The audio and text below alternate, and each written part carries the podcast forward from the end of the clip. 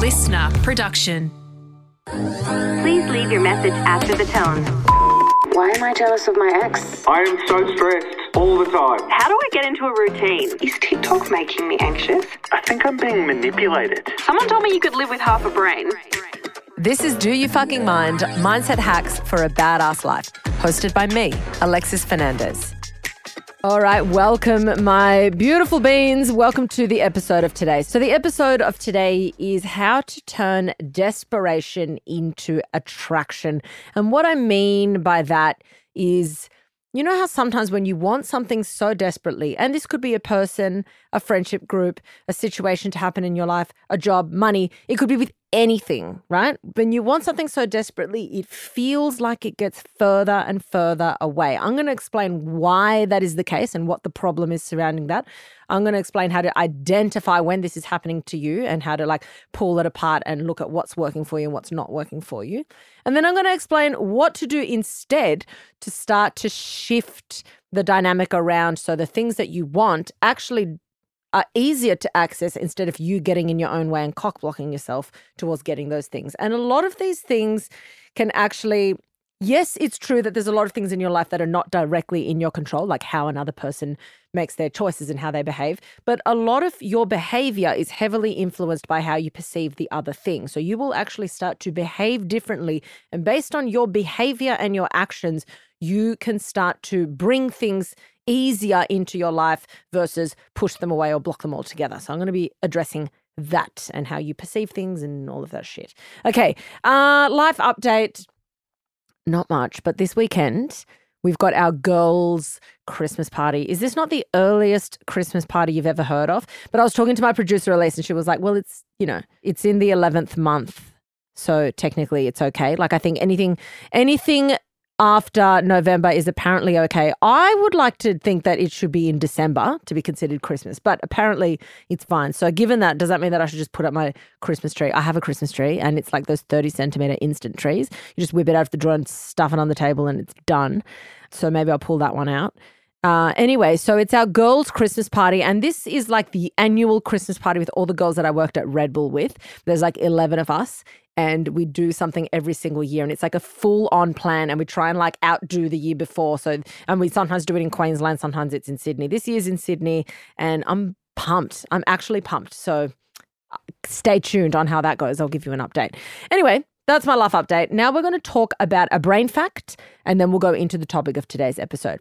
So, the brain fact, I'm just going to be talking about local anesthetic and how that works on your body.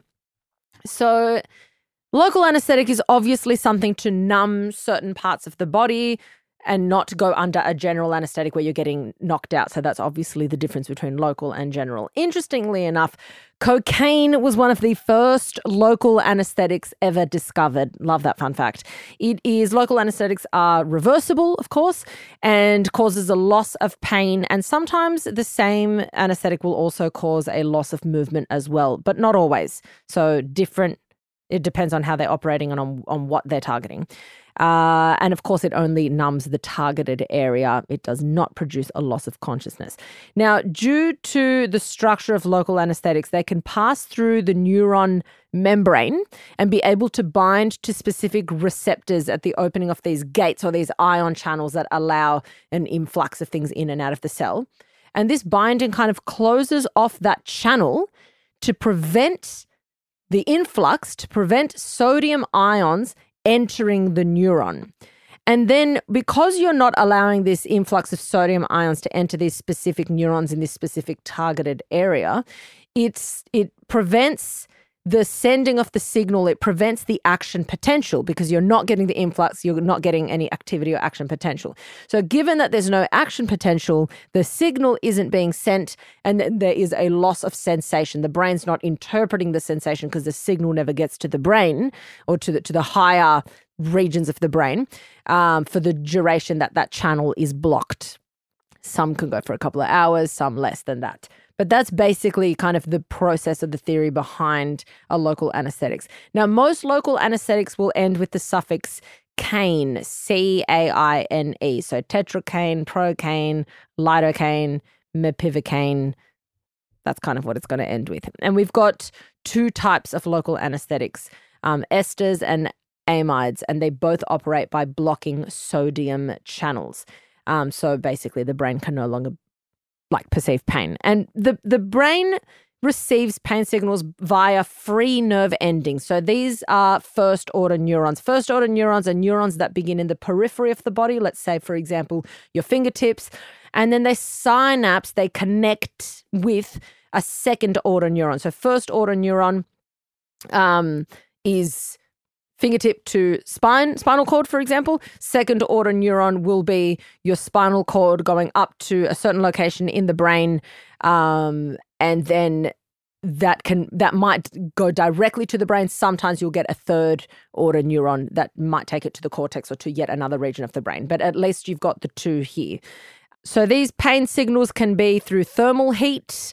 It could be chemical it could be like a, a, histamine thing or mechanical. So that's something like getting slapped. So that's kind of what a what a pain signal can be, and on the skin, for example. And these events, this like mechanical, thermal, chemical, will trigger these the channels on the membrane of that initial first order neuron. Um, to open up, allowing sodium and other positive ions in, and that does something called depolarizes the cell, and it sets off this reaction down the axon, and then that then synapses onto the next cell, and then it takes it up to the brain. And basically, when you inject the local area, you're targeting those first order neurons or the area around the first order neuron. So that opening of the the channels, allowing the positive ions to flow in and flowing down the axon, that's not happening. So you're not getting it. It's not arriving to the second order neuron in the spinal cord and going up to the brain. They're very safe. There's generally no side effects. It can be administered subcutaneously, which is under the skin, intradermally, which is like in between dermal layers, or as a nerve block. So if you heard my brain fact about like um what's it called epidurals and and that kind of pain suppressant, that's a nerve block. Anything near a major nerve as well, or it could be topical, which is like a cream. There's a whole bunch of different ones. Um, to avoid spreading the if, if, if you're injecting it in into the bloodstream to avoid spreading the the local anesthetic really far and wide throughout the body because you're injecting it into the bloodstream um, there's normally or or like you're not injecting it into the bloodstream but it can be absorbed into the bloodstream you'll normally administer it with a vasoconstrictor, and that restricts excessive blood flow, such as like epinephrine, which is an adrenaline, and that it's like an adrenaline. It is an adrenaline, and that's where it stops it from spreading out fast. Once it reaches the neuron, it enters the cell. The medication binds to these channels, and then you get the effects. And then obviously you want to keep it as local as possible, hence the vasoconstrictor, hence the like excessive blood flow throughout the body.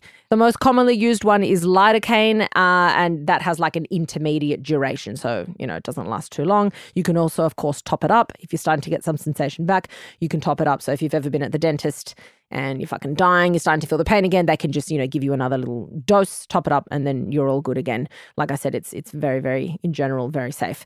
Um, yeah, there's very limited side effects. You could get respiratory depression in extremely large amounts, but that's really unlikely because the people that are administering a local anesthetic really know what they're doing. So cool. That is your local anesthetic brain fact for the day.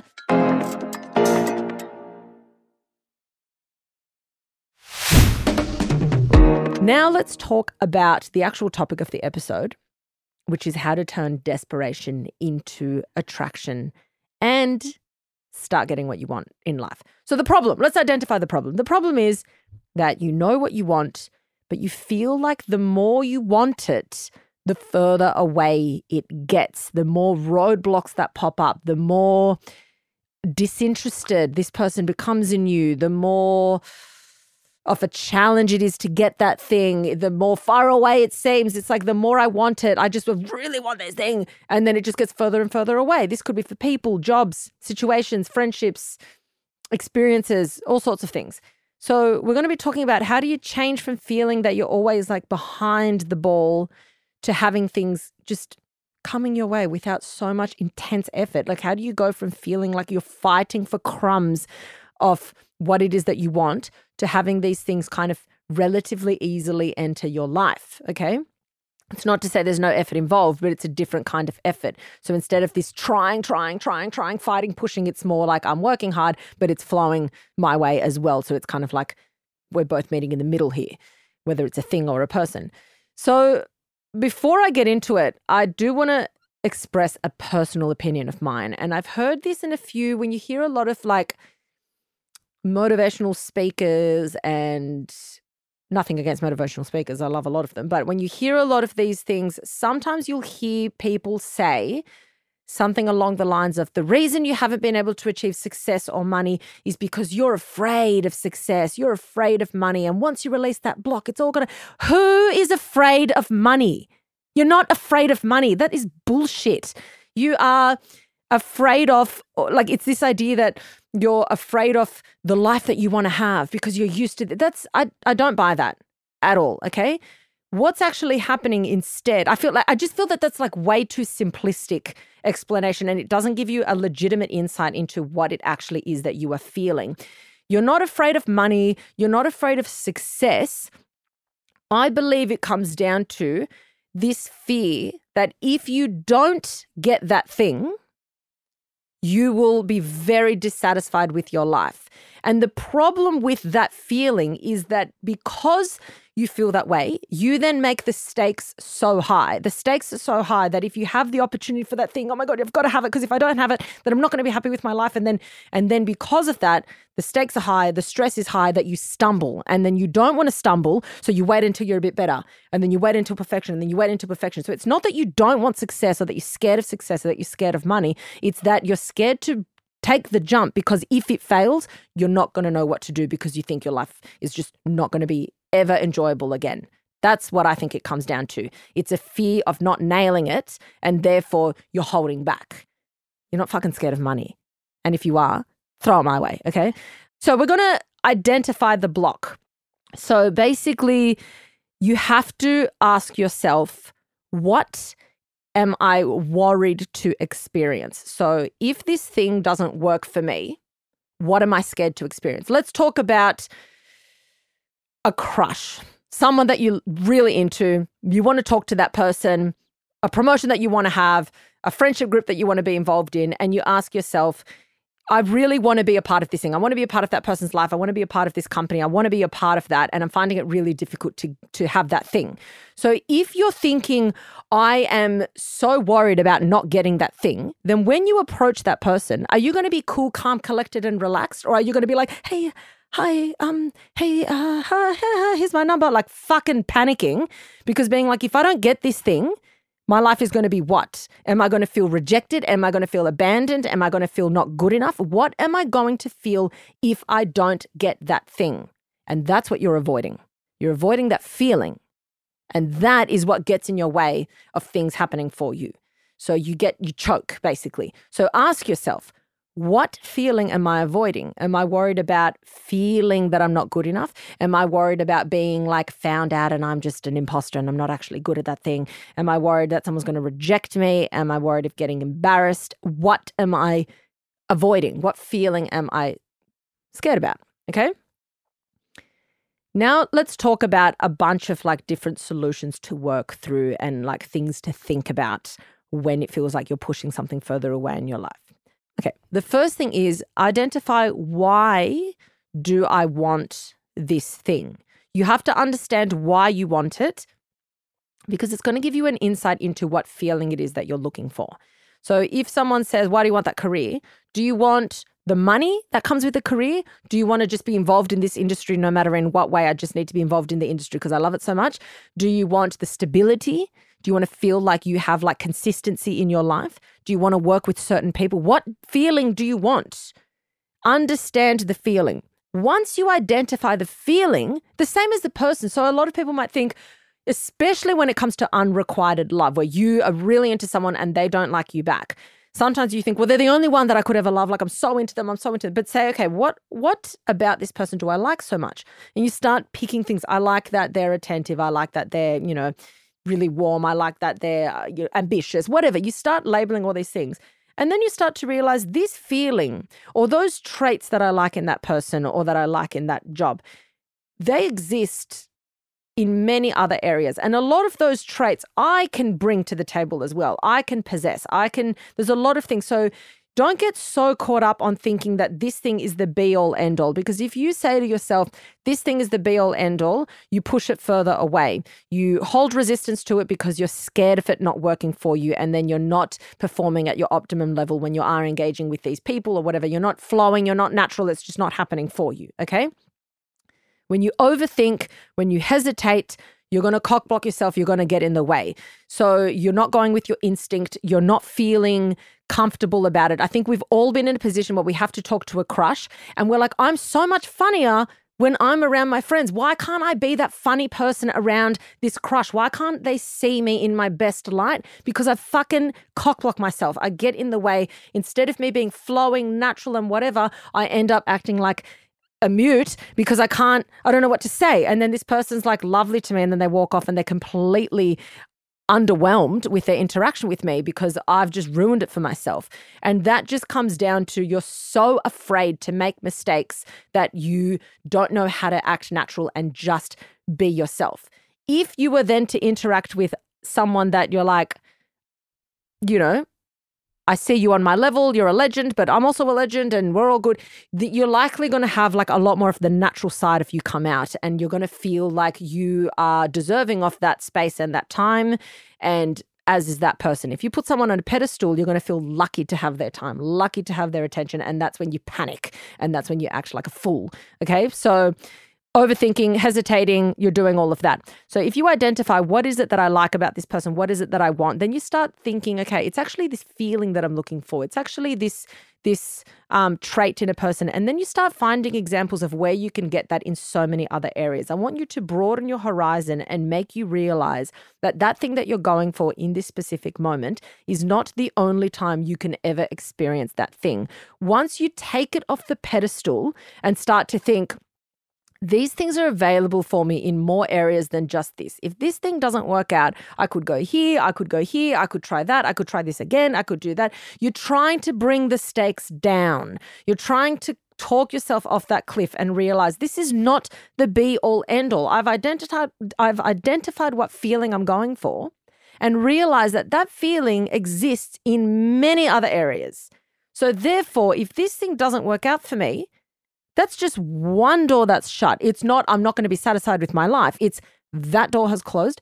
Let's try this other one here. Okay. Very, very, very different reaction to something not working out.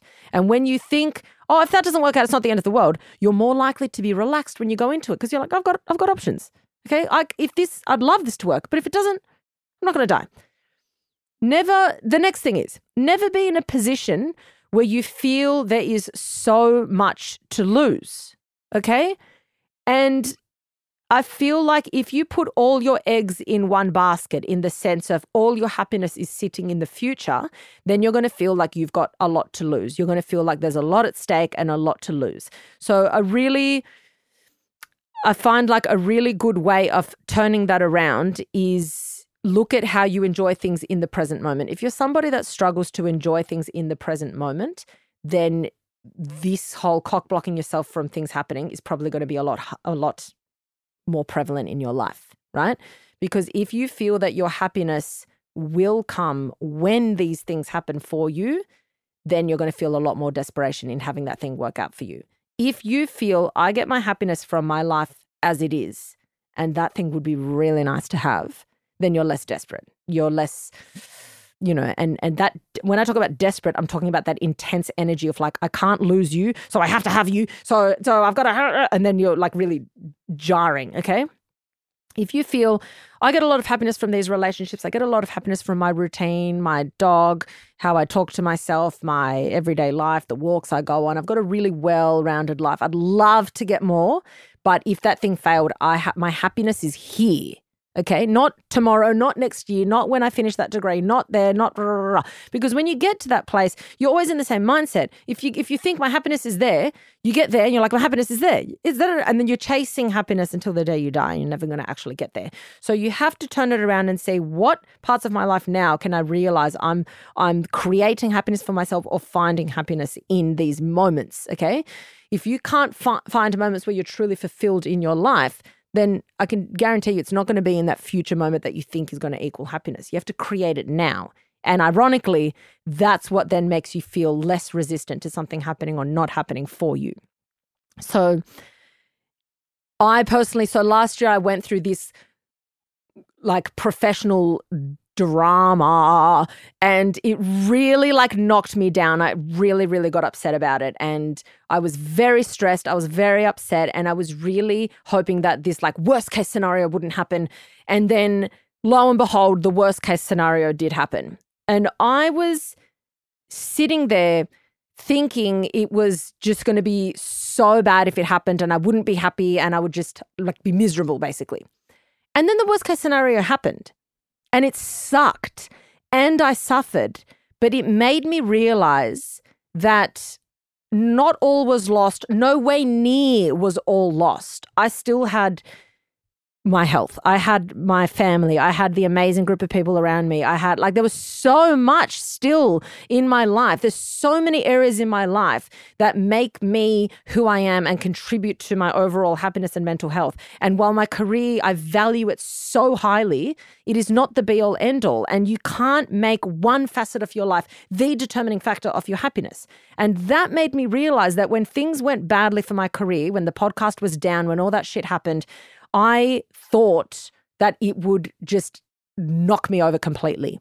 And while it made me very upset and while I was very stressed, it was a it was a bit of a wake up moment for me and it was really a teachable moment for me because I realized that even in the depths of my despair in one facet of my life, I was able to feel so grateful for all these other facets and that made me become a better problem solver. Because I had so much to still be happy for, I was able to be like, right, that fucking sucks balls, but how can I regroup? How can I reframe? I've got all this good shit going for me. It's not all is lost. Let's and you you end up becoming much more proactive in your approach to other things. You start thinking, what if I did this? Could it could this work? What if I tried this? And a lot of things still fail. A lot of alternatives that I was trying to come up with were just not going to work. Didn't work. Roadblock, roadblock, roadblock. But I found that when I focused on what makes me happy now, I was able to keep a very level head in comparison to when I thought that all my eggs were in this one basket. And if this thing doesn't work, I'm fucked. And if it does work, it equals happiness. Okay. So you have to even everything out and make sure that your happiness is about finding, you know, the joy in what exists currently. And everything else that's happening would be a lovely addition, but it's not what's going to make or break you. Because if you if you th- say this is going to make or break me, that's when the stakes become too high, and then you have that desperate energy. Now, anything that involves controlling another person's actions is something you don't want to be putting too much of your focus on. So that's never going to work for you. You can never successfully control someone else's free will. Okay you might say, oh, but that person controlled me, whatever, and this and that. There's going to be situations where you are under duress or you're in an abusive relationship, but that's not your free will. You're under a, a, under some sort of a pressure. But non-toxic people can never can never successfully control someone's free will. Okay, if you attempt to control someone, it's not going to go well for you. You can only work with what you have you know, with that dynamic with that person and what is within your control. Okay. And the influence that you have on someone's idea of you, there's only so much you can do. There's only so much you can get someone to think of you. You could be the nicest person and someone could think you're annoying. You could be the funniest person and someone's like, I don't fucking get their humor, they're rude. You could be, it doesn't matter. You can't you can't get someone to view you the way you want them to view you. So sometimes you're going to find that in in trying to get someone to see you in a certain way, you're trying too hard, you're putting away too much effort. And the best analogy is how you behave around someone that you really want to like you back. So it's normally a crush. That's a, a really good analogy. Or someone who you want to impress. Sometimes you're really, really nervous. You want to impress someone that you want to get a job from, or you want to impress your in laws. And then you end up just like, just not being who you are. And that that comes down to the fact that you're trying to control someone's response or you're trying to control how someone views you and you can't do it. So you have to always remind yourself that placing your focus here is going to be a really big waste of your time and it's probably going to push people further away because it's actually getting further away from who you are. And it's a really sure way of getting yourself to feel insecure about yourself and, and getting yourself to doubt yourself. The more you try and change how someone perceives you or change you know the dynamic of a situation you're basically saying who i am as myself is not good enough and that's like a, a like a that's like a great way to to just like segue into doubting yourself and feeling shit about yourself and insecurities. If you want someone to fall in love with you romantically or not change your focus okay? Change your focus to how can i and it's really ironic. How can I respect myself more? How can I really like aspects about myself? And it's often less is more. You don't have to be like, oh, look at this good thing about me. It's just less is more. You're, you're just focusing on how can I feel good about myself? And then in turn, people who like me will be drawn. People who don't are not going to bother. Okay. So that I look at that as a really good way. I found that the times that I've been really loving myself sick, really enjoying who I am, not focusing on how to, you know, get people to like me, that's when people start to really reach out and like you back. You know those people it's like why is it that when I'm single, you know, no one's ever contacting me and the moment I'm in a relationship, everyone's flooding into my DMs, probably because you're just chilled and you're relaxed and you're happy and you've got a different vibe, you've got a different energy. It's not necessarily because people are like, "Oh my god, you're dating, let's try and fuck that up." It's not that. It's you give off probably a more relaxed energy. Not everyone, but a lot of people would. So, it's this idea of how can I have that level of relaxed energy all the time? And it comes down to how I'm perceiving myself. But I can tell you, the more you try and get people to like you by altering and editing your behavior and the way you talk and the way you respond, the more you're saying to yourself, who I am right now, as I behave naturally, is just not good enough. And then that is then going to make you doubt yourself. And then when you doubt yourself, you doubt your abilities, you doubt what you're going to say next. And then you're just not your natural self where it's flowing and where everything's working. It kind of feels like clunky.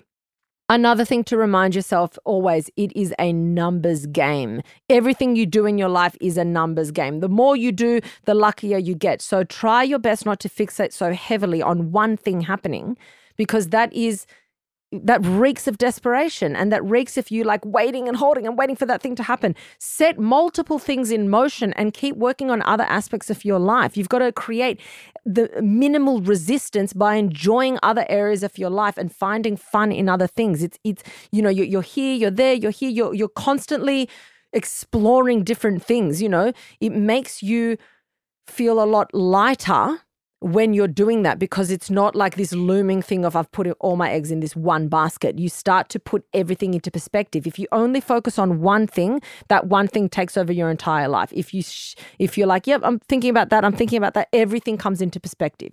It's like, you know, when you're having an, an argument with someone and it feels like the world's about to end and you're so infuriated and you're like, "Oh my fucking god." And then you step away from it and it's like, "Oh my god. I can't believe I got so worked up about someone like pulling out in front of me when I'm driving. It's really not a big deal. It's all perspective. So sometimes you just need to remove yourself, put your attention somewhere else, put your energy somewhere else, and then you realize, okay, if this thing works great, I'm going to bring it in. If it doesn't, it doesn't.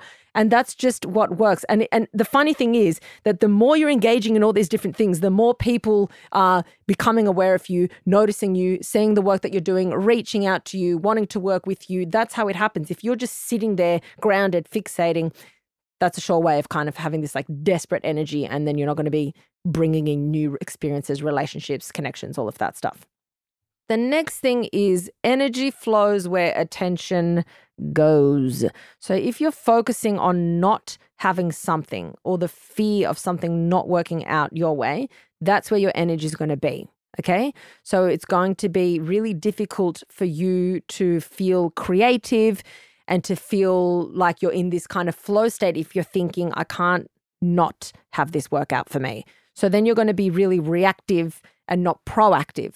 If you're thinking about there's this option and then there's that and there's that there's there's abundance abundance abundance. There's all this uh, uh, possibilities all these possibilities. Call it law of attraction. Call it what you want. If you're focusing on the fact that there's possibilities around you all the time you're in this growth mindset of thinking. It's not about this end goal and achieving this thing. It's about this constant journey of learning and growing learning and growing. This will work this might not.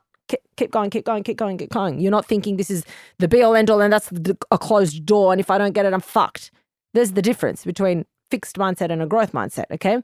So always remember if you're focusing on the lack of that thing, distract. distract. Because if you're saying, well, how do I, how do I, okay, I really want this career. I'm not going to change my career. Fine. But let's say you want a certain job. Okay. Firstly, there likely, maybe not, but there likely is several opportunities for that role, maybe in different companies, maybe in different, you know, ways. Or if it's just that one role, there might be several opportunities for you to get that one role, maybe, you know, couple of years apart or whatever. So when you look at something, you've always got to say to yourself, am I focusing on not getting this thing and panicking or am I focusing on getting this or something similar or something better? Okay? Because when you think of this, something similar, something better, it becomes a lot easier for you to be really proactive and think, how can I bring this opportunity? How can I bring that? How can I learn more? How can I, whatever. The next thing is less is more. Less is fucking more when it comes to wanting something and feeling like you have to prove yourself and feeling like you have to prove that you're good enough. And, and you know, you've got to look at how am I behaving in front of this person? How am I behaving towards wanting this thing? How am I behaving towards wanting more money, towards wanting whatever? If all your energy and your attention is on that thing, it's going to consume your life and you're going to feel like shit. When I when something doesn't go well for me in my business, I'll st- if I fixate on it and I think about it and I think about it and I think about it, I can't think of any solutions because I've just gotten into a hole thinking about, oh my god, this is really bad, and if it gets worse, what am I going to do?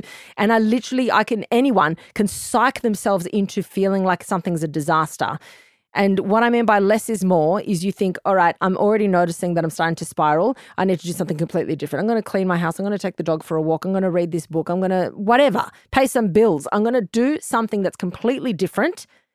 And then realize that when I do that, when I pull away, when I don't give all my energy into that one thing, solutions start to come about. I start to feel a lot better about that thing. I'm not so heavily, you know, it's not my whole life that's going into this thing. And then the last thing that I want to say is to learn how to distract yourself when necessary. Okay. So you need to learn how to neutralize your thoughts. If you really want something, but you're noticing that your energy is desperate and you still want that same thing with less desperate energy, you have to find a way to lower the resistance that you've got going on. And the resistance is that desperate energy if I have to have it and I'm scared of not having it. That's what I mean about resistance. So you want to do something that's going to calm your nerves and make you feel relaxed, but also something that's not going to deplete your dopamine. So being on social media and shit like that doesn't count. So reading a book is great, playing a board game, playing solitaire, listening to an audiobook, something that's going to neutralize your emotions, okay? So if you go from like having to have this, having to have that thing. You then want to find a uh, find something that's going to be so neutral that's not going to trigger any intense emotions. Neutralize, neutralize, neutralize. And the best way to do that is to distract yourself with something that's not going to trigger a, a, an array of emotions. That's another reason why social media is not the best idea to distract yourself because you don't want crazy emotions. So you want to think of what's going to take my mind off something in a really neutral way. Okay. Meditating works for some people, but it doesn't work for others because some people who who just start off meditating like I'm alone with my thoughts, I'm alone with my thoughts. So maybe try just taking five deep breaths just to calm your nervous system down and then move on to like I'm to, you know, read a few pages of this book. I'm to play some solitaire. I find like playing, like doing puzzles is great. It's a great way of active meditation in the sense that you're taking your mind off things because you're heavily focused on something that's not, you know, spiking all these crazy emotions or maybe playing a guitar or trying to like you know crack a code or something mm. like that. They're really good ways of neutralizing your emotions. So if you are trying to reframe how you feel about a crush how you feel about a job how to whatever every time you think about it if you're feeling good about it if you're feeling confident about it stay in that zone. The moment you start panicking and fearing switch okay? Switch to distraction because you trying to go from a bad feeling thought to a good feeling thought is really difficult. If you're in this ditch of like, but if I don't get it, but I really want it, now I'm being desperate. And Alexis said, don't be desperate. So now you're trying to change it, but you're in this hole, distract. Distract, neutralize, neutralize, neutralize. And then when you're feeling calm and neutral, then your logic kicks in again and you're like, all right, now it's actually doable. It's actually fine. I'm actually relaxed. It's only when your logic goes out the window, when you're highly emotional, that these spiraling thoughts kind of kick in. And it's really hard to go from spiraling to feeling really positive about something. So instead, you distract, you calm, and then you're good. All right. So that is my advice towards um, how to turn desperation into attraction. When you feel good about yourself, when you feel calm about yourself, when when you really love the skin that you're in and when you are able to find happiness in your current life situation, then you stop having this desperate energy towards those things and those people that you want in your life. And then people and things start knocking on your door. They see that you're doing the work on yourself. They see that you're really, you know, focused on what you're doing. You're happy, you're proactive, you're creative. Who doesn't want to be around that? Okay. So when you, like everything that I talk about, when you focus on your own self, your own growth, your own happiness, other things fall into place and they just begin to click. Okay. So that's the episode of today. We do have a listener question before I wrap it up. So, You have one unheard message. listener question. Hello. I broke up with my boyfriend about two months ago now, as a girl from his work sent me screenshots of him swiping up to he- her stories with bikinis on. She also showed me other screenshots of him constantly heart reacting to her stories. I obviously know my worth and I don't like how other girls can grab his attention that easily. Obviously, without meaning obviously without meaning to. I always have the mindset of if someone else can take him from me, then I don't want him. He was very shocked and was spiraling for two weeks after I broke it off. And when he dropped my belongings off, he started crying to me. I'm such a softie. And as soon as he left, I said to my mum, What have I done? As I regretted letting him go since he was showing remorse towards the towards the end of the situation. My mum told me to stick to my guns because she said that I don't know how beautiful I truly am and that I deserve better. As time went on, I found out that he was doing it to multiple girls, including his brother's girlfriend's sister. Sorry, that was a mouthful.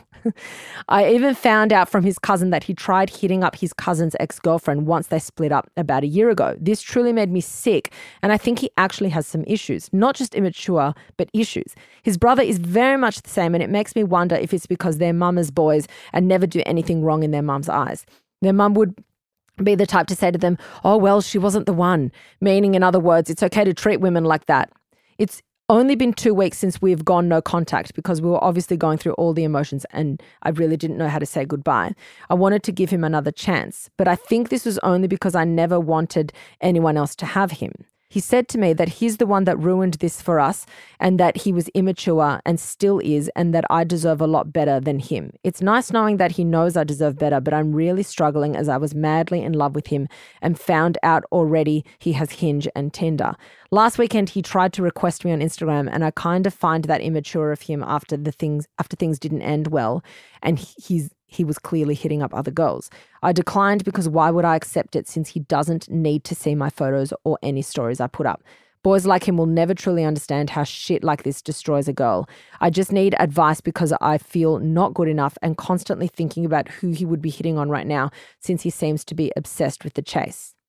Okay, I feel like the only advice I can give you is around what you can do moving forward because you know what you're doing. You've done all the right things. You literally have done everything I would advise you to do as far as the breakup. You there's no changing him because it seems like this is a pattern of behavior. Any changing has to come from him. And now that he's single, it's obviously not going to change because everything that he was doing with you can now be done more so because he's got the freedom to do so. He's not in a monogamous relationship. So he is obviously not, at least in the near future, intending on changing his behavior, which equals not a good match for you because you're not interested in having him if he's doing behaviors like that. And it's easy to come up with the excuse in your head that someone has issues, but what is issues? Like, that's just someone's choice to behave that way. That is an adult, I'm presuming you're adults, that is an adult making a decision around their behavior. Call that issues, call that whatever you want, but when when when people address other people as having issues, it implies that there's there's no control in it. And oh, they're a victim to their problems, they're a victim to their issues.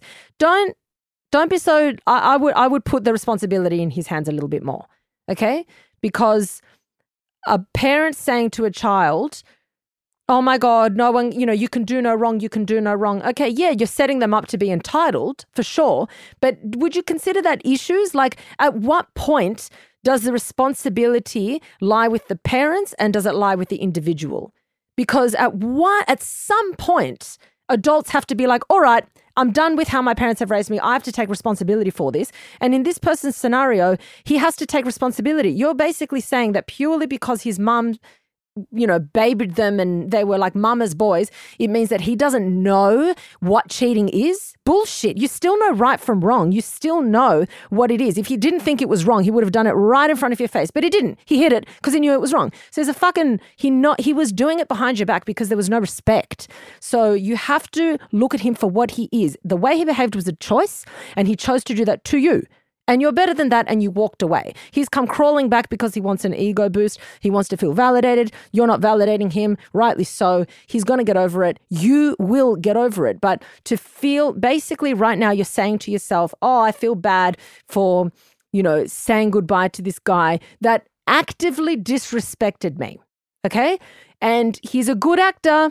And I'm telling you right now, he's a good liar.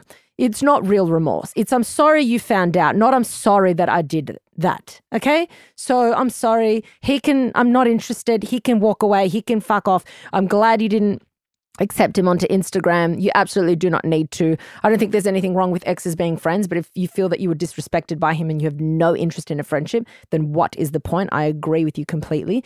So I feel what you need to do is just continue doing what you're doing, but just focusing more on doing things that are going to make you feel good and you experience enjoyment. And the more things you start doing, you start to create more of a gap between, you know, you when you're in a relationship with him and then further forward. It's all it's also just been 2 weeks give yourself time to heal because you have to experience the grieving of the relationship. You also were surprised because you found out information about him that you didn't know about. So you're grieving a version of him that doesn't actually exist. You've got to grieve that. Uh, and then you've got to grieve the relationship. So give yourself time. Two weeks is nothing. Give yourself a bit of time and then start doing things that are really going to be enriching your life. Experiences, things with your friends, things that are going to, like new memories, are one of the best things to put in between you and your last relationship. The more new memories and adventures and fun shit you can put between you and the relationship, you start filling up a bank of new experiences and new feelings and you start like rebuilding yourself and who you are. Hopefully that helped and that gave you a bit of advice as well.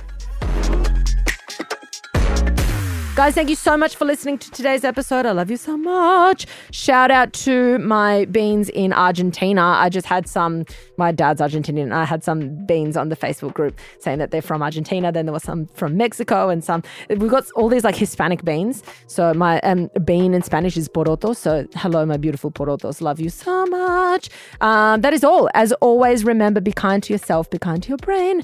Don't take shit from anyone, and especially don't take shit from yourself. Don't care.